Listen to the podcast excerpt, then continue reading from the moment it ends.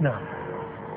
وهو كلام عربي حقيقة لا مجازا وهذا يعلمه من عرف حقائق معاني القرآن وأنها متواطئة في الغالب لا مشترك لا مشتركة. وكذلك قوله صلى الله عليه وسلم إذا قام أحدكم إلى الصلاة فإن الله قبل وجهه فلا يبصق قبل وجهه. الحديث حق على ظاهره فهو سبحانه فوق العرش وهو قبل وجه المصلي بل هذا الوصف يثبت للمخلوقات. فإن الإنسان لو أن فإن الإنسان لو أنه يناجي السماء أو يناجي الشمس والقمر لكانت السماء والشمس والقمر فوقه وكانت أيضا قبل وجهه. وقد ضرب النبي صلى الله عليه وسلم المثل, وسلم المثل المثل بذلك ولله المثل الأعلى. ولكن المقصود بالتمثيل بيان جواز هذا وإمكانه لا تشبيه لا تشبيه الخالق الخالق بالمخلوق. فقال النبي صلى الله عليه وسلم ما منكم من أحد إلا سيرى ربه مخليا به. فقال له أبو مخليا به. هذه الرؤية هذه الرؤية التي ذكرت آه، أو الرؤية من من جهة حكمها عند أهل السنة أنها تنقسم إلى ثلاث أقسام أو فيها ثلاث مسائل. رؤية المؤمنين لربهم في عرصات القيامة وفي الجنة وهذه مجمع عليها وفيها نصوص متواترة في الكتاب والسنة. وهي محل النزاع مع الجهمية والمعتزلة. والمتأخر والأشعرية في الجملة ولا سيما آه، المتأخرين منهم يقولون يرى لا في جهة. وهذا يقوله من ينفي العلو من الأشعرية ويثبتون الرؤية. مع أن التحقيق أن ثبوت العلو في العقل والشرع أظهر من ثبوت أظهر من ثبوت إيش؟ من ثبوت الرؤية. ولهذا ترى أن المعتزلة بنت نفي الرؤية على نفي على نفي العلو وأخذه المتأخرون من الأشاعرة عنهم. يعني نفي العلو ولكنهم رأوا أن الأشعرية وأئمة أصحابه يصرحون بمسألة الرؤية فتابعوهم فصار قولهم مرتبا من قول أئمتهم وقول المعتزلة. القصد أن المتأخرين من الأشاعرة يقولون يرى لا في جهة. وهذا يقول بعض شراح الحديث وبعض آه، الفقهاء من أصحاب الأئمة وهو قول قاله طائفة من متكلمة الأشاعرة. وحقيقته يرجع إلى قول المعتزلة عند التحقيق كما ذكره أبو حامد الغزالي وغيره. هذه هي مسألة النزاع الكبرى بين السلف والمخالفين مسألة رؤية المؤمنين لربهم في عرصات القيامة وفي الجنة فالسلف أجمعوا وتواترت النصوص على أن المؤمنين يرون ربهم بأبصارهم لا يضامون في رؤيته في موضع القيامة أو في عرصات القيامة وفي الجنة. أما المسألة الثانية فهي رؤية الكفار والمنافقين لربهم في عرصات القيامة فهل يرونه أو لا يرونه؟ هذه مسألة نزاع بين أهل السنة أنفسهم وشيخ الإسلام يقول إنه لم يحفظ عن الصحابة فيها تصريح وظواهر النصوص فيها بعض التردد. ولهذا ذهب طائفة من أهل السنة إلى أن الكفار من أهل الكتاب والمنافقين وغيرهم لا يرونه. وهذا هو ظاهر قوله تعالى كلا إنهم عن ربهم يومئذ لمحجوبون. وطائفة من أهل السنة قالوا إنه يراه المنافقون وغبرات من أهل الكتاب كما جاء في ظاهر بعض النصوص في السنة في الصحيح وغيره. وطائفة قالوا إنه يراه سائر الكفار. وهذه الرؤية ليست رؤية النعيم التي تقع للمؤمنين. وطائفة توقفوا. وعلى كل هذه المسألة النزاع فيها قوي. وإن كان ظاهر مذهب السلف كما قال شيخ الإسلام ظاهر كلام كثير من أئمة السلف وهو الذي عليه الجمهور من أصحاب أحمد أن الكفار لا يرون ربهم بحق. وكأن شيخ الإسلام يميل إلى هذا القول في الجملة وإن كان لم يصرح بنصرته. المسألة الثالثة وهي رؤية النبي صلى الله عليه وآله وسلم لربه ليلة المعراج. فهل رأى ربه أو لم يره؟ فآثار الصحابة في هذا جاءت على نوعين.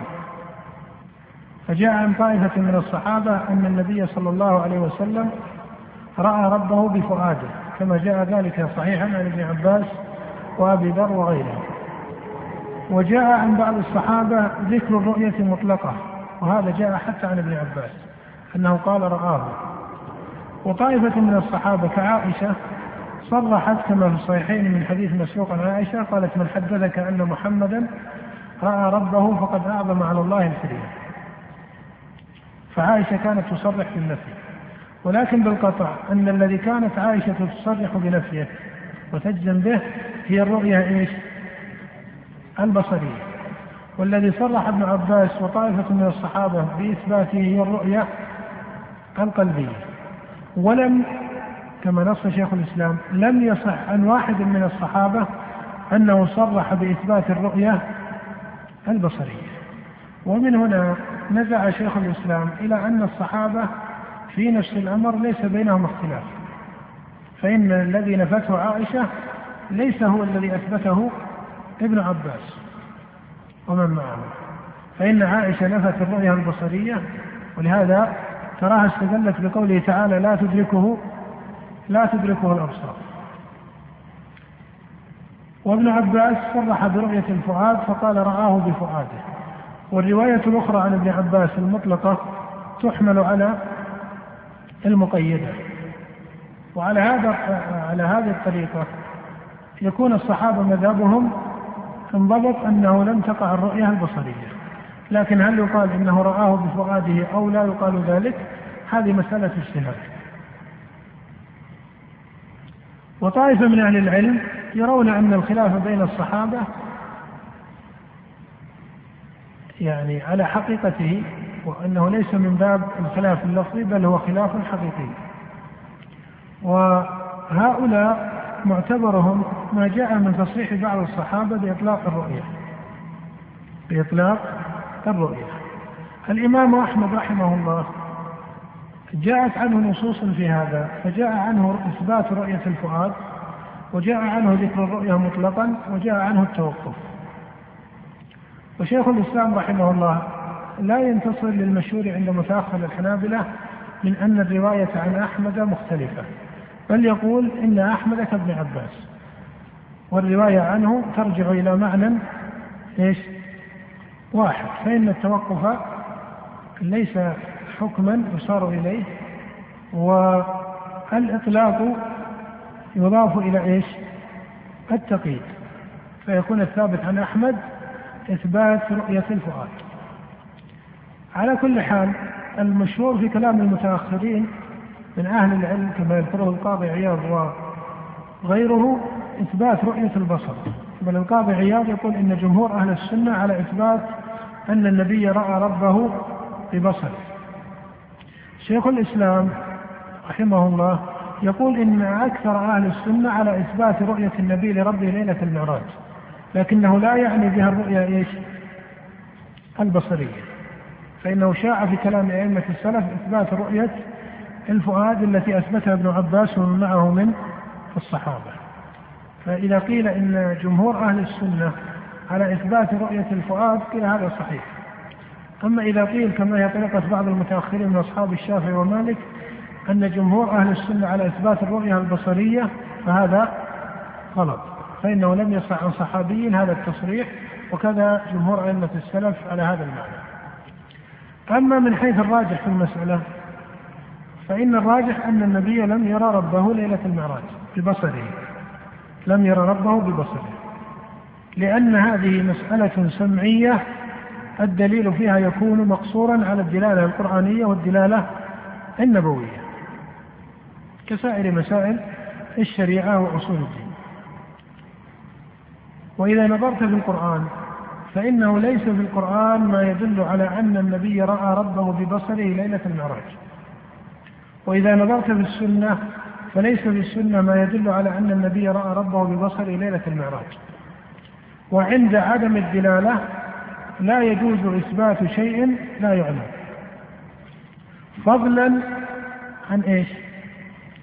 فضلا عن كون ظاهر القرآن والسنة يدلان على أن النبي إيش؟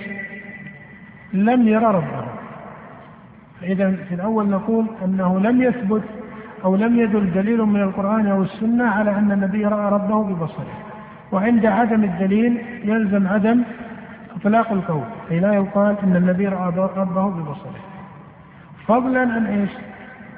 عن كون ظاهر الدلالة القرآنية والنبوية تدلان على أن النبي لم يرى ربه ببصره واضح؟ بمعنى أن ظاهر النصوص يدل على إيش؟ النفي أو الإثبات؟ على النفي ما وجهه في القرآن؟ وجهه في القرآن أن الله قال سبحان الذي أسرى بعبده ليلا من المسجد الحرام إلى المسجد الأقصى الذي باركنا حوله لنريه من آياتنا فلو كان النبي صلى الله عليه وسلم يرى ربه في معراجه لكان الامتنان والإشادة والثناء بذكر رؤية الباري أولى من ذكر رؤية الآيات أليس كذلك؟ الله يقول لنريه من آياتنا فلو كان وهذا مقام امتنان وثناء وإشادة فلو كان فلو كان النبي وقع له أو سيقع له رؤيته لربه واضح؟ لكان الإشادة والامتنان بذكر رؤية الله أعظم من الامتنان بذكر رؤية الآيات ولهذا كانت رؤية الباري يوم القيامة أو رؤية الباري في الجنة هي أعظم نعيم أهل الجنة للذين أحسنوا الحسنى وزيادة. قال فما أعطوا شيئا أحب إليهم من النظر إلى وجهه الكريم كما في حديث صحيح في الصحيح. فإن قال قائل إن الله تفضل عليه بالزيادة فيما بعد. قيل آه هذا هذا خبر عما سيصير له وهذا تكلف في توجيه الآية. ثم إنه يدل على عدمه.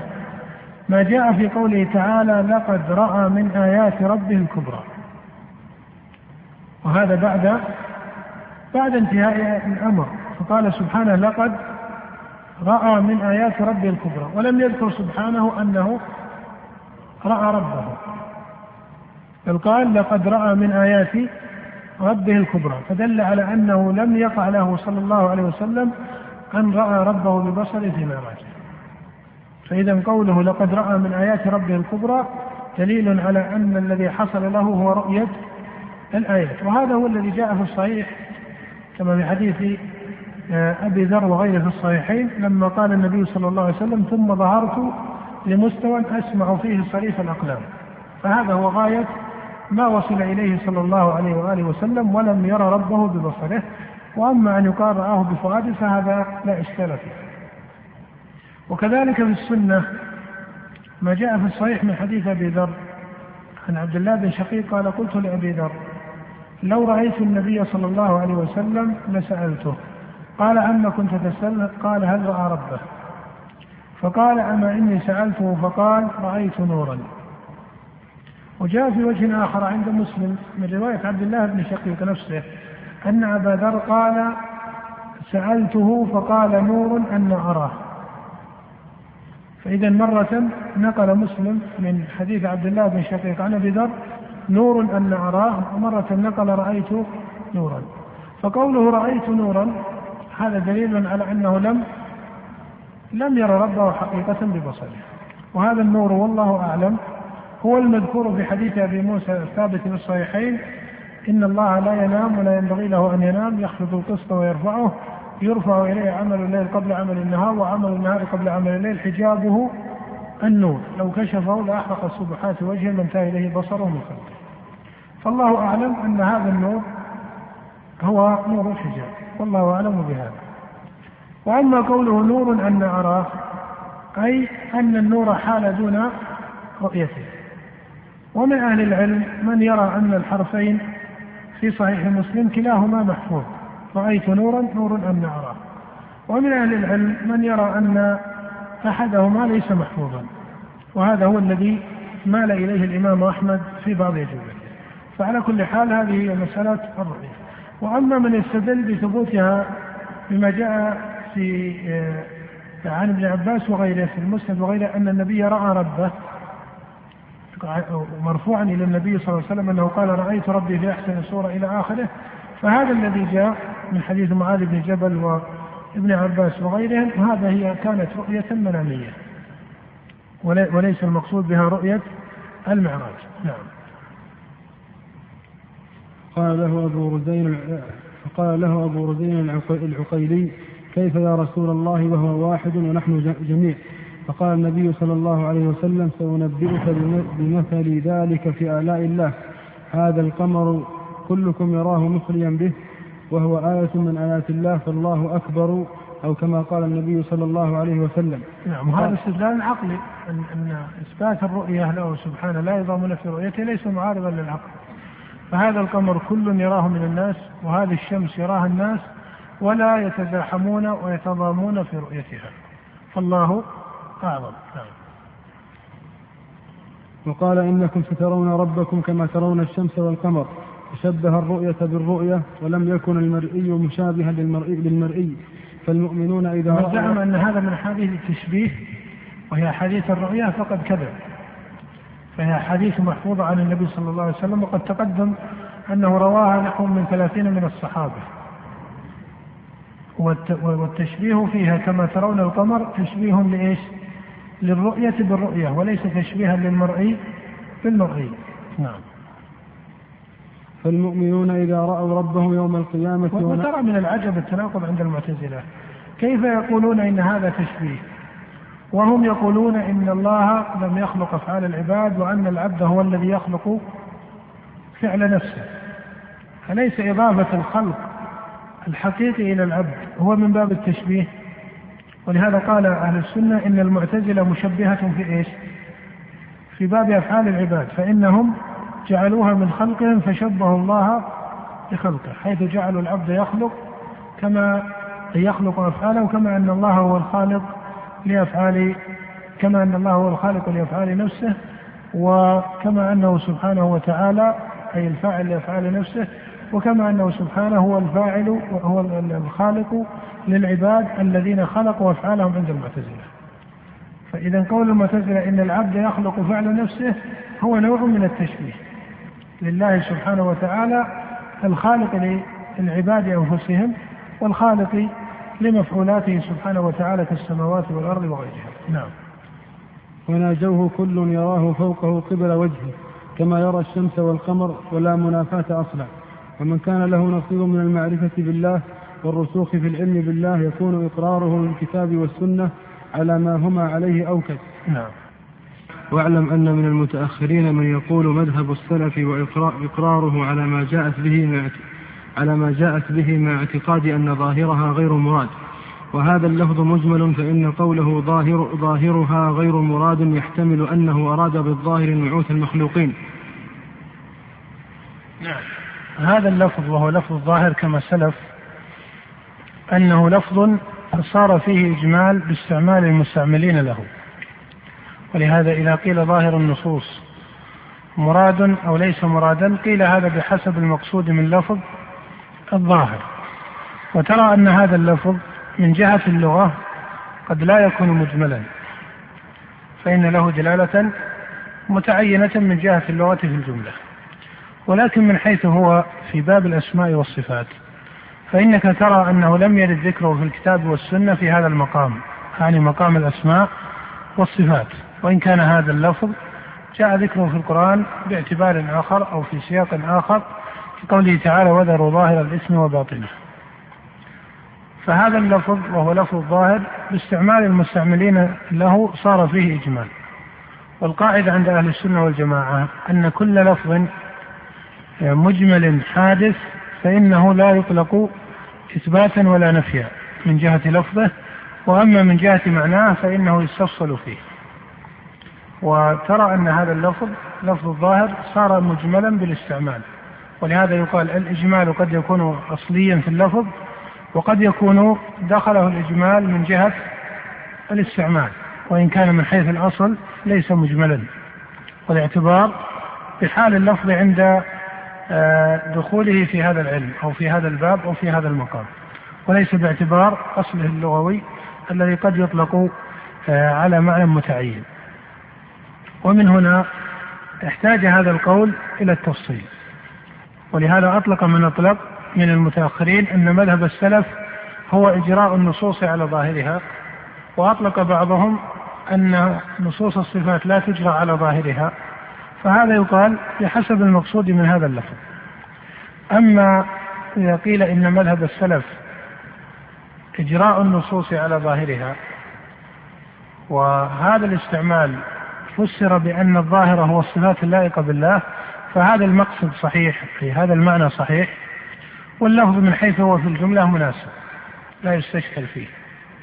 لكن إذا قيل إن مذهب السلف أن ظاهر النصوص ليس مرادا فقيل لما فإن قال القائل لأن ظاهر النصوص إثبات الصفات ومذهب السلف أنه ليس في نفس الأمر صفة دلت عليها النصوص قيل هذا غلط لفظا ومعنى.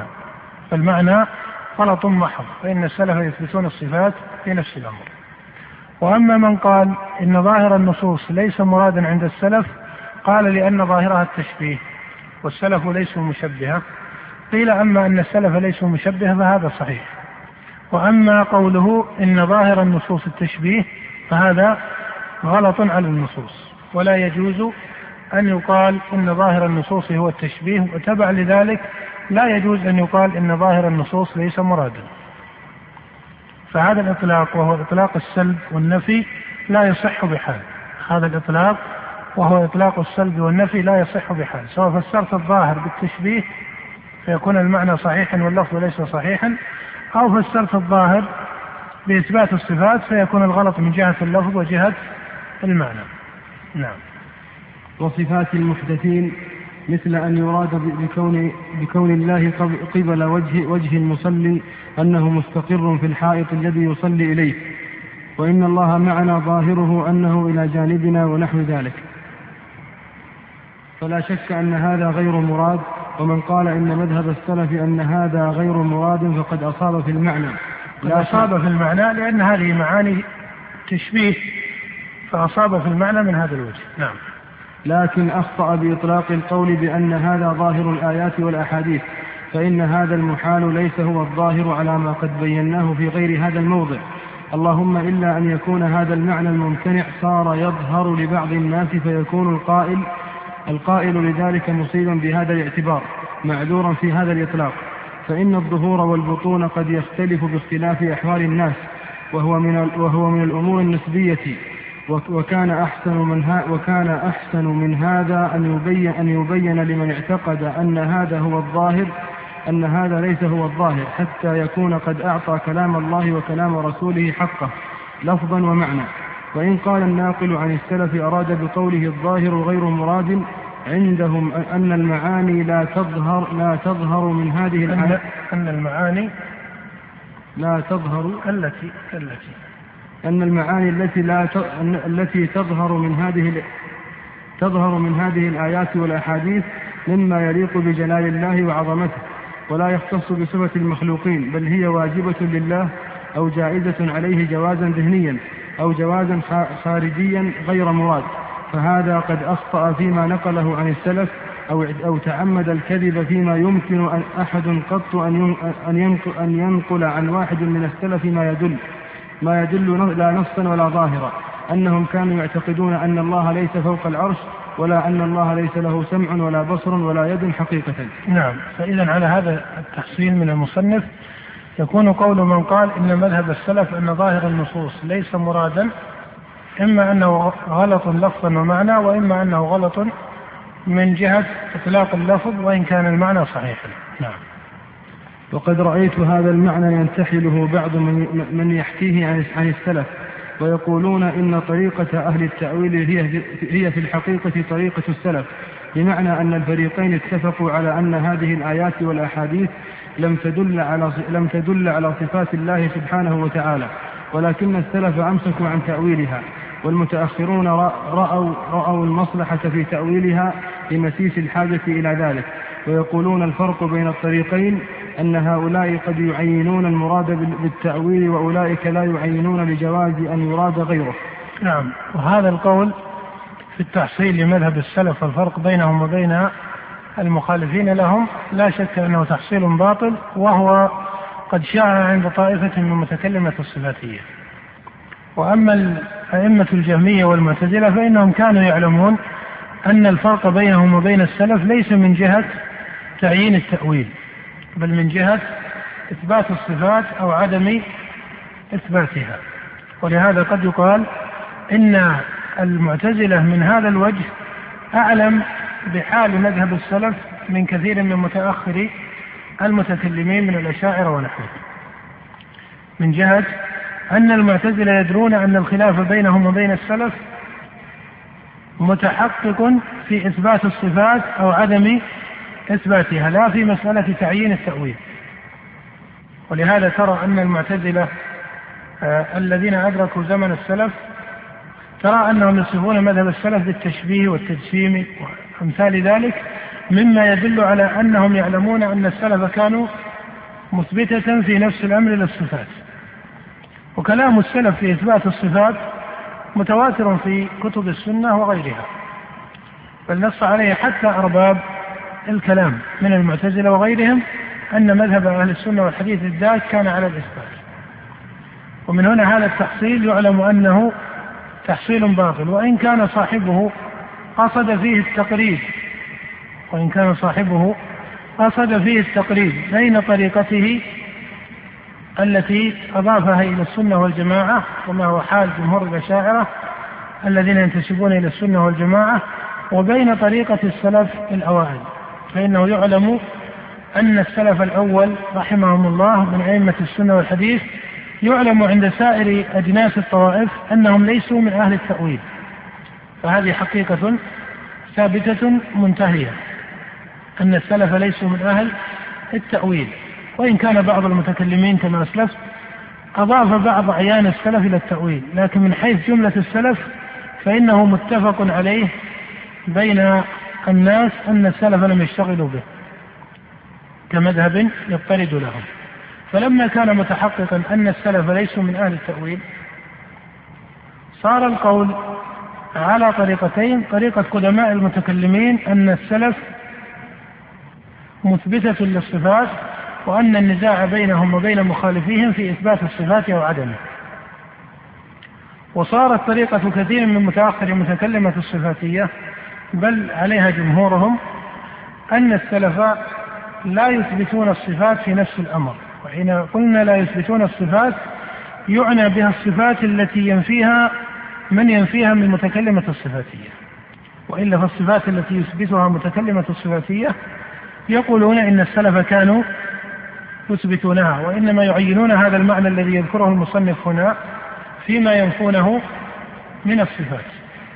وإنما يعينون هذا المعنى الذي يذكره المصنف هنا فيما ينفونه من الصفات. أما ما يثبتونه فيرون أنهم متفقون مع السلف على إثباته. فهذا التحصيل وإن قصد به أصحابه التقريب بين طريقة السلف وطريقتهم وفيه ميل إلى مذهب أهل السنة في الجملة إلا أنه يتضمن غلطا على السلف في مذهبهم وهو غلط متحقق من جهة أن السلف كانوا مثبتة للصفات وليسوا مفوضة. نعم. وهذا القول على على على الإطلاق كذب صريح على السلف. أما في كثير من الصفات فقطعا مثل أن الله مثل أن الله تعالى فوق العرش فإن من فإن من تأمل كلام السلف المنقول عنهم الذي لم يحكى عنه عشر لم يحكى هنا عشره علم بالاضطرار أن علم. نعم. فإن من تأمل علم. فإن من تأمل كلام السلف المنقول عنهم الذي لم يحكى عنه لم يحكى هنا عشره علم بالاضطرار. علم علم. علم. علم بالاضطرار أن أن القوم كانوا مصرحين بأن الله فوق العرش حقيقة وأنهم ما اعتقدوا خلاف هذا قط وكثير منهم قد صرح في كثير من الصفات بمثل ذلك. نعم وهذا متحقق مضطرد في مذهب السلف وتراه في كتب السنة المسندة موصولا بالأسانيد إلى أعيان أئمة السنة والحديث مع اختلاف أمصارهم وأعصارهم كلهم يصرحون بإثبات صفات الله ويردون على المعتزلة والجهمية نفاة الصفات. وهذا التواتر لا تختص به كتب السنة والحديث كما أشار إليه المصنف بل ذكره حتى أئمة متكلمة الصفاتية في بعض الصفات. كصفة العلو وأمثالها فإن ابن كلاب مثلا في كتاب الصفات استدل على ثبوت هذه الصفة بدلائل مفصلة من الكتاب والسنة والعقل والفطرة. نعم.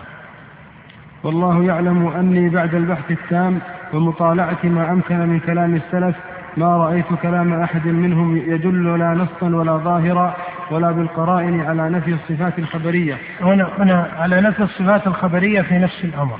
أكمل. بل الذي رأيت على على نفي. نعم يدل على إيش؟ يدل لا نصا ولا ظاهرا ولا بالقرائن على نفي الصفات الخبرية في نفس الأمر. نعم هنا المصنف وقف في الإشارة إلى الصفات الخبرية.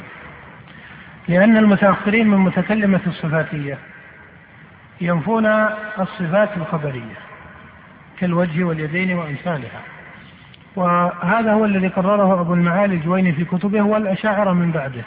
وكذلك أبو منصور الماتريدي الحنفي مع تقدمه على هؤلاء ومقارنته للأشعري في الزمان كان ينفي الصفات الخبرية. فهؤلاء نفاة للصفات الخبرية. مع أنك ترى أنه في كتب أبي الحسن الأشعري وأبي عبد الله وأبي محمد عبد الله بن سعيد بن كلاب وأبي بكر بن الطيب الباقلاني وأمثال هؤلاء فإنه في كتبهم كذا ابن فورك في المجرد يقع في كتبهم إثبات ما هو من الصفات الخبرية كالوجه واليدين. والمتأخرون من الأشاعرة ومن يوافقهم في هذا الباب باب الصفات الخبرية. يقولون إن آه، مقصود الأشعري وأمثاله في هذا الإثبات هو إجراء اللفظ على ظاهره مع اعتقاد أن الصفة في نفس الأمر منتفية. ولهذا ترى أن المصنف رحمه الله يقول والله يعلم أني بعد البحث التام ومطالعة ما أمكن من كلام السلف ما رأيت كلام أحد منهم يدل لا نصا ولا ظاهرا ولا بقراء على نفس الصفات الخبرية في نفس الأمر.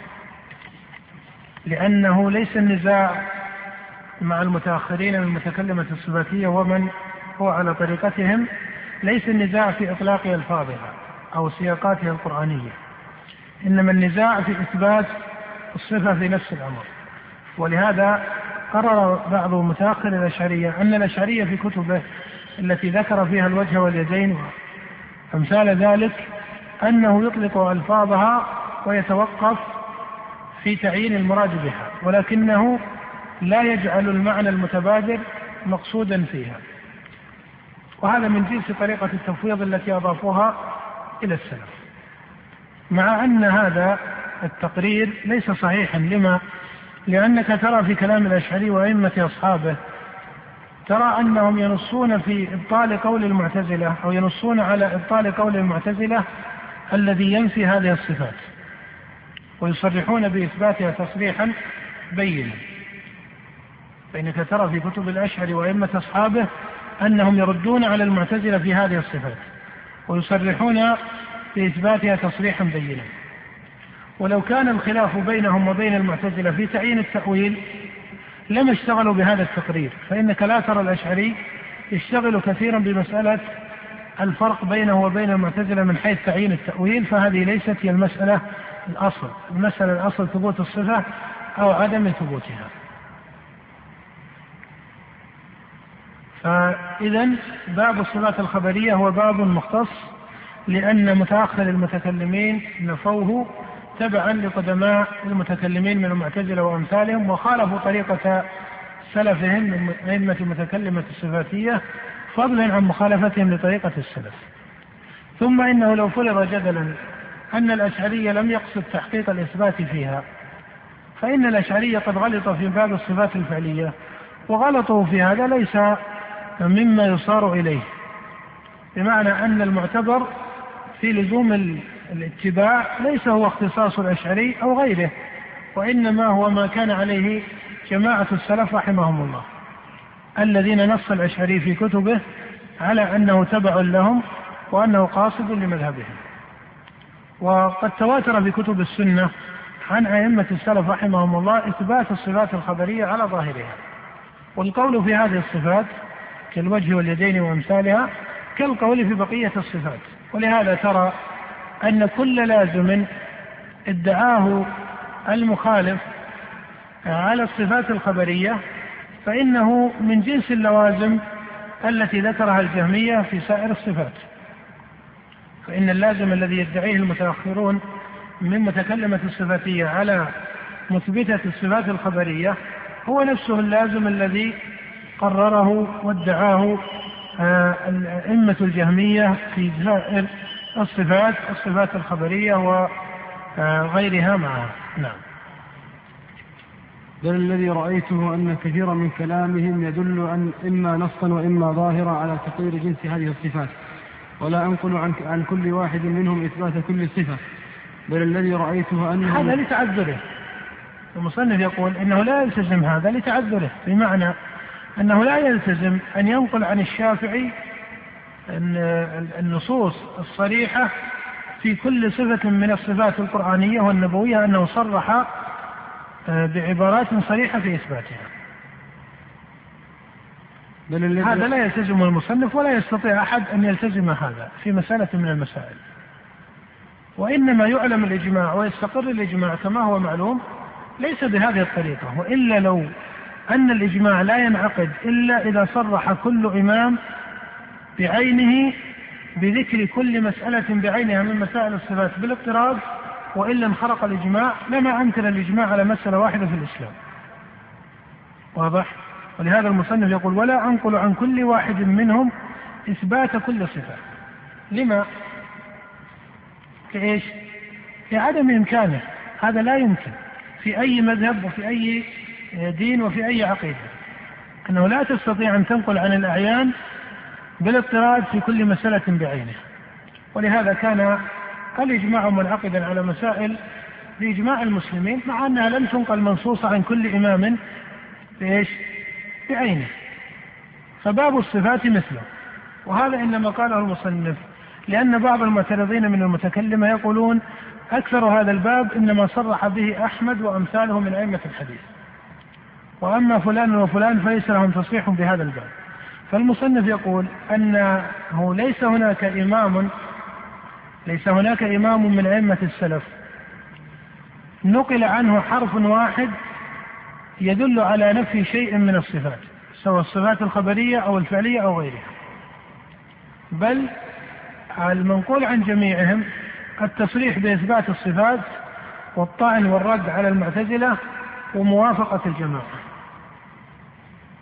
ولهذا لم يحكي أحد من أهل العلم ولا ترى في كتب أهل العلم المعتبرة أنه حكى الخلاف بين أئمة السلف. بل هذا كما أسلفت حتى جماهير المتكلمين من المعتزلة والجهمية والأشعرية يقرون به أن السلف كانوا على قول واحد في هذا الباب. وإنما زعم الخلاف بعض المتأخرين ممن لا يعتبر قوله في هذا الباب كابي الفتح الشهرستاني مثلا وكابي محمد بن حزم. وأبو محمد بن حزم مع سعة علمه وفقهه إلا أن قوله في باب الصفات ليس معتبرا لأنه اختلط عليه هذا الباب اختلاطا شديدا. بل كما قال شيخ الإسلام في شرح الإسوانية قال إنه قارب قول المتفلسفة وقول كثير من المعتزلة في هذا الباب خير من قوله. في المقصود أنه متحقق عند جمهور الطوائف فضلا عن أهل السنة أن السلف كان لهم قول واحد مضطرد في هذا الباب. فهذا القول الواحد المضطرد من المتحقق بالدلائل وصريح كلام السلف أنه هو إثبات الصفات وأن هذا المذهب لا يختص بأحمد رحمه الله أو غيره من أعيان أئمة الحديث وإن كان بعض أئمة الحديث كأحمد يكون له من الاختصاص بالرد والتقرير ما يقع مثله في سائر مسائل أصول الدين أو حتى مسائل الشريعة. نعم. وإنما ينفون ينفون التشبيه وينكرون على المشبهة الذين يشبهون الله بخلقه مع إنكارهم على من ينفي الصفات أيضا كقول معين نعم وهذا التصريح الذي تراه متحققا في كلام السلف أنهم ينكرون على المعطلة من الجهمية والمعتزلة وينكرون على المشبهة دليل على أن مذهبهم ليس هو التشبيه واضح؟